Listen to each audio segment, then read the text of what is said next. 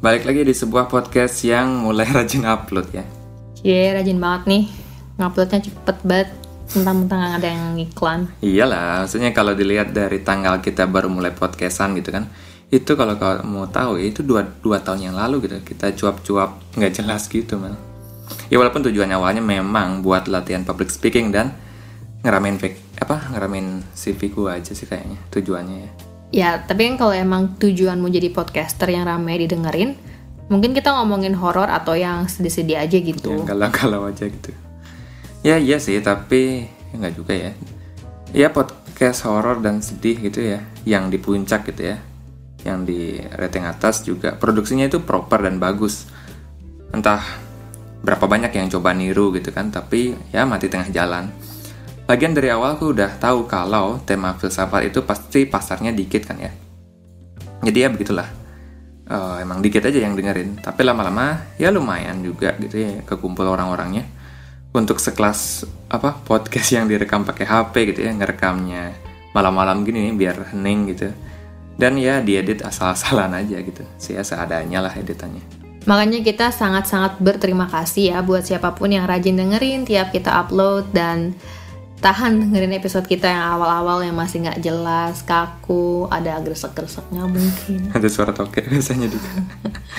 ya sekarang juga masih belum bagus-bagus amat sih, tapi kita tetap mau berterima kasih atas semua yang mau dengerin gitu. Apalagi nih ya, setelah aku cek statistiknya di Anchor gitu, dan ngelihat daerah-daerah yang dengerin SPF gitu. Itu betul itu singkatan yang aku sering pakai ya buat uh, sebuah podcast filsafat karena kepanjangan jadi aku ngomong bilang aja SPF gitu ya.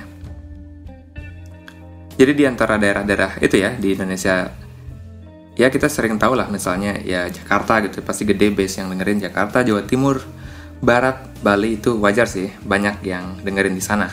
Nah tapi ada daerah yang aku bahkan nggak tahu gitu maaf ya maksudnya bukannya bilang kotanya terpelosok atau gimana tapi mungkin aku aja yang goblok uh, geografi gitu ada kota uh, bernama Baibunta gitu Lengkoajang Banggai dan aku perlu googling gitu biar tahu itu di mana mungkin yang dari sana bisa mention siapa sih itu yang dengerin gitu Iya, kalau dipikir-pikir sih, uh, kalau orang-orang kota besar yang terekspos filsafat ya cukup wajar kan ya gitu kan. Tapi kalau yang dengerin di daerah-daerah tadi pasti emang orangnya tuh yang curious, kritis, asik lah di tongkrongan pokoknya. Keren lah ya. Atau mungkin sebenarnya nggak punya teman malah gitu. Kalau dipikir-pikir ya. Ya sendirian gitu baca-baca buku filsafat dan dengerin eh, pembahasan filsafat di Spotify atau YouTube gitu ya. Dan kayaknya ya yang tadi deh, kayaknya opsi yang kedua ya, yang nggak punya teman lebih masuk akal gitu. Ya, tapi apa nih yang pengen kita omongin hari ini? Mungkin lebih tepat yang mau kita obrolin aja ya, karena ya kita bakal ngobrol aja di episode ini. Diskusi tentang hal-hal di sekitar kita, tapi tetap dalam sudut pandang filsafat gitu. Oh, jadi kita bakal diskusiin yang lagi tren gitu, kayak film kasus mungkin ya, atau lagu-lagu gitu? Ya, semacam gitulah ya. Dan aku rasa juga kita juga udah cukup banyak bahas filsuf dan pemikiran-pemikirannya. Jadi kalau kita diskusin film misalnya, kita bilang ini mirip dengan pemikiran si filsuf A gitu nih, atau filsuf B gitu, bilang ini moral dilemanya mirip eksperimen pikiran yang ini nih gitu. Nah, dan semua yang dengerin harusnya udah mulai paham gitu kan, apa yang aku maksud tanpa aku perlu jelasin secara detail. Oh, jadi bisa dibilang ini episode perdana segmen yang to be named later ya, belum ada namanya ini ya. Terus di episode perdana ini kita mau ngobrolin apa? Aku sih pengennya kita sedikit kelas balik nih ke episode pertama kita. Aku ngerasa jelek banget episode pertama kita waktu itu, tapi ya wajar lah ya. Namanya juga baru mulai ya. Jadi ngomongin perumpamaan guanya Plato lagi? Ya enggak lah. Uh, kita nggak ngulang lagi ya episode dari awal. Tapi fokusnya kali ini bukan Plato dan pemikirannya. Tapi lebih ke film yang kita bahas waktu itu, yakni The Matrix mungkin yang belum nonton bisa nonton dulu habis itu baru balik dengerin ini lagi gitu karena akan banyak apa spoiler dan ya alur ceritanya gitu. Kenapa milih The Matrix? Ya pengen aja gitu. Ya mungkin karena ini adalah film pertama ya yang aku tonton waktu masih kecil yang bikin aku apa ya mind blown gitu ya pada saat itu. Bikin bertanya-tanya gimana kalau beneran dunia yang kita tinggalin ini cuma ilusi gitu ya. Cuma program komputer ya kayak metaverse gitu ya. Maksudnya gimana kita benar-benar bisa yakin dunia yang kita tinggalan ini beneran ada gitu ya. orang waktu kita mimpi aja kita yakin itu adalah kenyataan kan gimana kalau hal yang kita experience ini ya mimpi yang sangat panjang aja gitu Ya, pastinya premis dari The Matrix ini merupakan bentuk lain dari perumpamaan gua Plato kan. Gimana kalau hal yang kita anggap realitas itu ternyata hanyalah bayangan dari realitas yang lebih tinggi? Kalau di film The Matrix berarti si Neo itu yang diperankan oleh Keanu Reeves dan manusia-manusia lain yang terjebak di The Matrix adalah tahanan yang dipenjara di gua seperti alegorinya si Plato. Dan ketika Neo dikeluarkan dari The Matrix oleh Morpheus dan kawan-kawannya itu ibarat tahanan yang berhasil kabur dari gua Plato. Nah, benar bahwa The Matrix bisa dibilang memiliki ide yang sama, yakni mempertanyakan bagaimana jika dunia yang kita tinggalin ini ternyata palsu. Dan kalau kita bedah lebih dalam lagi, jika Neo balik ke The Matrix ya, dan bilang ke semua orang kalau mereka itu hidup di sebuah dunia digital aja gitu, yang dibuat oleh robot yang memiliki kecerdasan buatan yang hanya memanfaatkan energi tubuh manusia aja untuk sumber energi gitu kan premisnya ya pasti Neo balik ngomong gitu ke semua orang pasti diketahuin lah sama orang-orang gitu ya di nggak bakal yang mau percaya dia nggak apa gila gitu hmm.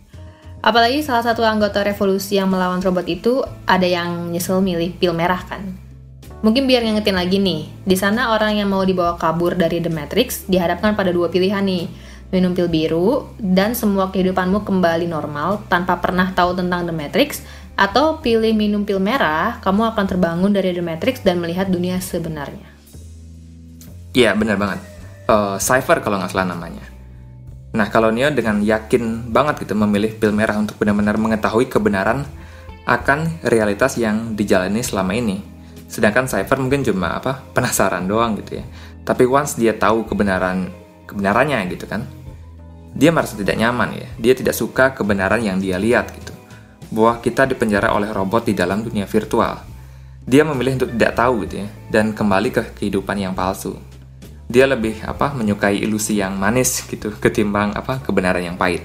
Jadi itu juga ya pesan yang bisa kita dapat bukan cuma ingin mengetahui kebenaran, tapi ketika kebenaran sudah di depan mata kita, berani nggak kita menerima kebenaran itu sebagaimana adanya? Nah, itu kan yang terjadi di perumpamaan guanya Plato juga. Ketika sang tahanan yang kabur terus balik lagi dan menceritakan semua hal yang dia alami di luar gua gitu. Nggak ada yang mau percaya, bahkan ada yang mau membunuh tahanan tersebut. Karena dia dianggap merusak realitas yang para tahanan itu percaya. Ya karena itu adalah hal yang tidak mengenakan gitu. Tidak nyaman ketika realitas yang sudah kamu percaya dari lahir gitu dihancurkan begitu saja oleh suatu apa seorang ini gitu. Tapi bukannya lebih mirip ke simulation hypothesis nggak sih daripada perumpamaan guanya Plato? Iya sih, ya, ya juga sama dengan apa evil demonnya Rene Descartes ya yang udah kita bahas tentang bagaimana jika semua yang ada di dunia ini adalah tipu muslihat semata yang dibuat oleh iblis yang jahat dan apa genius gitu. Tapi ya emang lebih mirip apa simulation hypothesis saja. Dan kayaknya kita belum, kayaknya belum pernah ya, belum pernah kita bahas uh, hipotesis simulasi ini? Ya emang emang belum sih kayaknya mah. Ya emang belum sih. Ya emang. Mungkin kamu coba terangin dulu apa itu simulation hypothesis. Ya simpelnya ya. Kamu tahu kan kita bisa membuat simulasi dunia nyata di program komputer gitu. Ya sesimpel game kayak GTA gitu kan Grand Theft Auto. Itu aja kayak apa ya, simulasi di dunia nyata gitu. The Sims juga kan itu kayak dunia nyata gitu kan. Atau bahkan yang kita omongin uh, pas pandemi gitu, yakni metaverse. Aku sih ngelihat sendiri dari bagaimana kita bikin dunia virtual di game yang apa burik banget, pixelnya pecah gitu kan, uh, dan lain-lain, sampai jadi sekarang gamenya benar-benar niruin realitas gitu di uh, zaman sekarang. Dari cipratan airnya, rambut yang kena angin itu udah mirip banget gitu ya. Game fisiknya udah hampir kayak realita. Nah, kalau kita lihat perkembangan simulasi yang kita lihat semakin lama semakin mendekati kenyataan dan kemungkinan besar lama-kelamaan gitu ya, berpuluh-puluh tahun kemudian atau beratus tahun kemudian kita sudah cukup yakin kalau kita akan bisa membuat dunia simulasi yang ketika kita masukkan orang ke dalam simulasi itu, dia tidak akan bisa membedakan uh, yang mana dunia nyata, yang mana simulasi gitu. Jelas kan? Jadi susah gitu dibedain. Ya, sampai sana sih jelas ya. Terus masalahnya di mana dah? Nah, kalau kita sudah cukup yakin gitu kalau kita nanti akan bisa membuat simulasi yang benar-benar tidak bisa dibedakan gitu ya dengan dunia nyata, ya gimana kalau kita udah ada di sana nih sebenarnya gitu ya? Gimana coba kamu membantah kalau ini bukan simulasi sama sekali gitu? Gimana kita kalau kita udah di sini sebenarnya udah di simulasi gitu? Hmm. Ya kayak jadi Matrix aja kali. Orang-orang di sana juga nggak tahu itu semua adalah dunia virtual aja. Yang mana tubuh asli mereka ya kayak disekap, ditabung gitu kan, di, dan disuplai makanan aja, terus sama para robot. Dan mungkin ada tambahan sedikit mengenai skeptisisme kita terhadap realita ini ya Konsep mempertanyakan realita ini juga ada jauh sebelum Plato mempertanyakannya. Salah satu cerita yang aku suka yakni dari Zhuangzi, gitu ya. Zhuangzi juga, entah yang mana namanya, aku juga bingung. Dia adalah tokoh penting dari Taoisme gitu. Kayaknya pernah ya aku singgung entah di episode yang mana. Nah ceritanya Zhuangzi gitu ya, suatu hari bermimpi dia adalah kupu-kupu. Nah di bukunya mengenai Zhuangzi ini tertulis gini.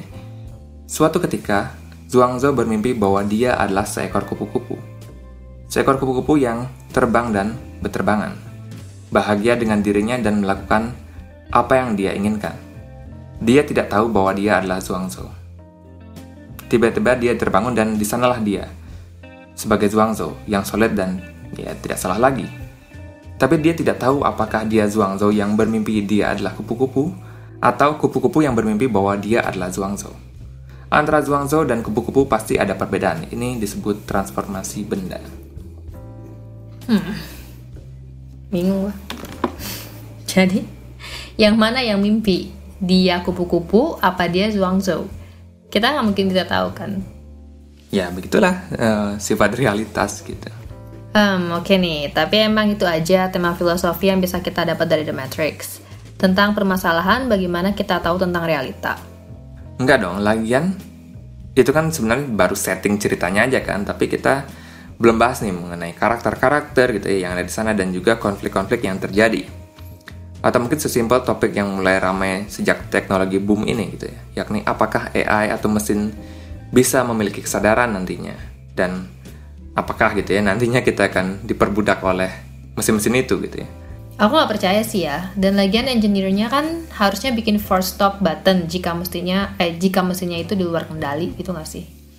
Ya tentu banyak yang skeptis bahwa robot atau AI akan mampu memiliki kesadaran. Tapi ada juga yang takut dengan perkembangan AI yang sedang berlangsung gitu. Elon Musk saja gitu ya khawatir kalau robot bisa jadi kayak di film Terminator gitu dia ngayalnya. Dan ya meskipun ada force stop button gitu ya, tapi bisa aja kalau AI-nya punya intelijensi yang super gitu kan ya mereka bisa aja ngilangin sistem tadi gitu ya. Jadi ya masih banyak perdebatan gitu tapi untuk sekarang sepertinya belum kelihatan mengkhawatirkan lah ya. Ini kamu melenceng gak sih dari topiknya malah ke teknologi ya nggak apa-apa lah ya maksudnya bosan juga ngomongin filsafat mulu kehidupanku itu nggak apa berkutat ngomongin filsafat aja gitu tiap hari ya yang penting masih mempertanyakan hal-hal gitu lah ya oke nih Mungkin hal lain yang bikin aku cukup bingung di The Matrix itu yakni ada si tokoh Oracle ini.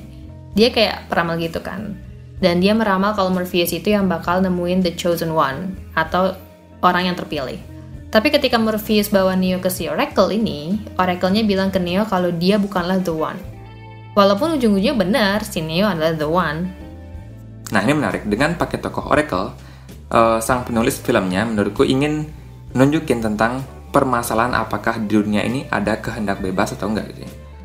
Apakah free will itu ada gitu. Jadi tokoh Oracle itu tahu apa yang sedang dan akan terjadi. Dia sudah bisa ngelihat dengan tanda kutip gitu ya, takdir tokoh-tokoh di sana. Ketika dia bilang Neo bakal uh, mecahin vas bunga misalnya, bahkan sebelum dijatuhin sama Neo gitu.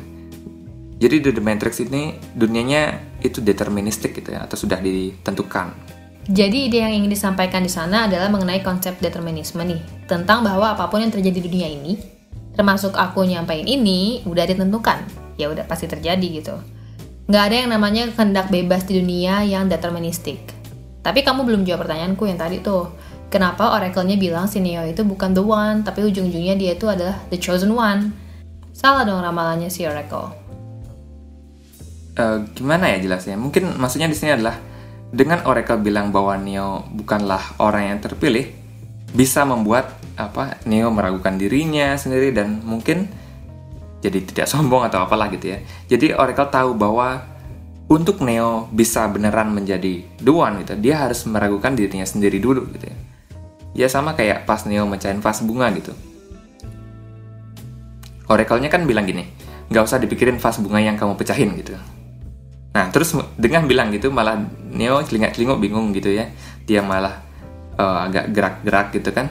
Ya malah kesenggol gitu vas bunganya dan beneran jadi pecah gitu sebelum dan apa da, apa dan itu pun gara-gara si Oracle-nya bilang gak usah dipikirin vas bunga yang bakal kamu pecahin gitu. Hmm, jadi Oracle pun memang harus mengatakan Neo bukanlah orang yang terpilih supaya dia jadi orang yang terpilih. Gimana sih? Bingung ya? Uh, jadi uh, ini mungkin lebih mirip ke cerita Oedipus gitu ya, yang pernah aku ceritain juga. Seorang peramal mengatakan uh, ke seorang raja dan ratu bahwa anaknya akan membunuh ayahnya dan menikahi ibunya gitu kan. Sehingga ketika anaknya lahir, anaknya dibuang ke hutan gitu kan. Terus ditemuin dan dibesarkan pasangan lain yang kebetulan memang belum punya anak gitu.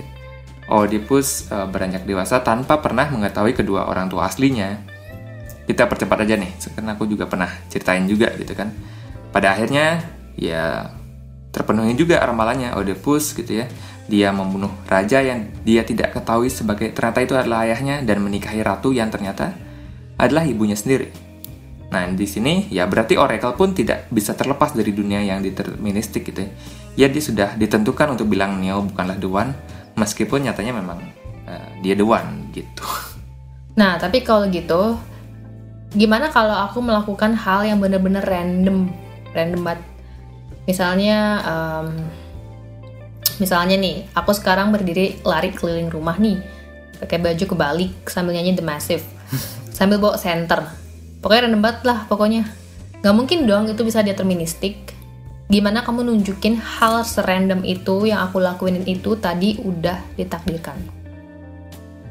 Ya gimana kalau ketika kamu emang lahir gitu ya atau bahkan masih dalam kandungan kamu udah apa set DNA-mu sudah tersusun dengan jelas bahwa kamu adalah orang yang sudah bisa dipastikan akan menjadi orang yang suka berkontemplasi dan memikirkan tentang kehendak bebas gitu. Sehingga bisa dipastikan juga kamu akan mencoba melakukan hal-hal random untuk menjustifikasi bahwa kamu punya kehendak bebas. Padahal hal random yang kamu lakuin tadi gitu ya, itu pun sudah ditentukan gitu. Susah ya berarti ya, kayak nggak bisa kabur gitu dari argumentasi determinisme. Ya, begitulah, nggak susah. Nah, kalau gitu juga uh, kita juga sudah ditentukan nih. Aku capek ngomongnya dan sudah ditentukan juga bahwa episode ini uh, berakhir di sini aja dulu lah gitu. Mungkin itu dulu kali ya untuk episode kali ini. Jadi gimana nih menurut kalian? Perlu nggak kita bahas-bahas pop culture dari uh, sudut pandang filsafat kayak episode kali ini nih? Coba kalian kasih tahu ya, apakah, apakah kalian suka tipe obrolan kayak gini dan mungkin ada saran nextnya film apa yang mau dibahas? Atau series atau um, mungkin lagu gitu? Oke. Okay.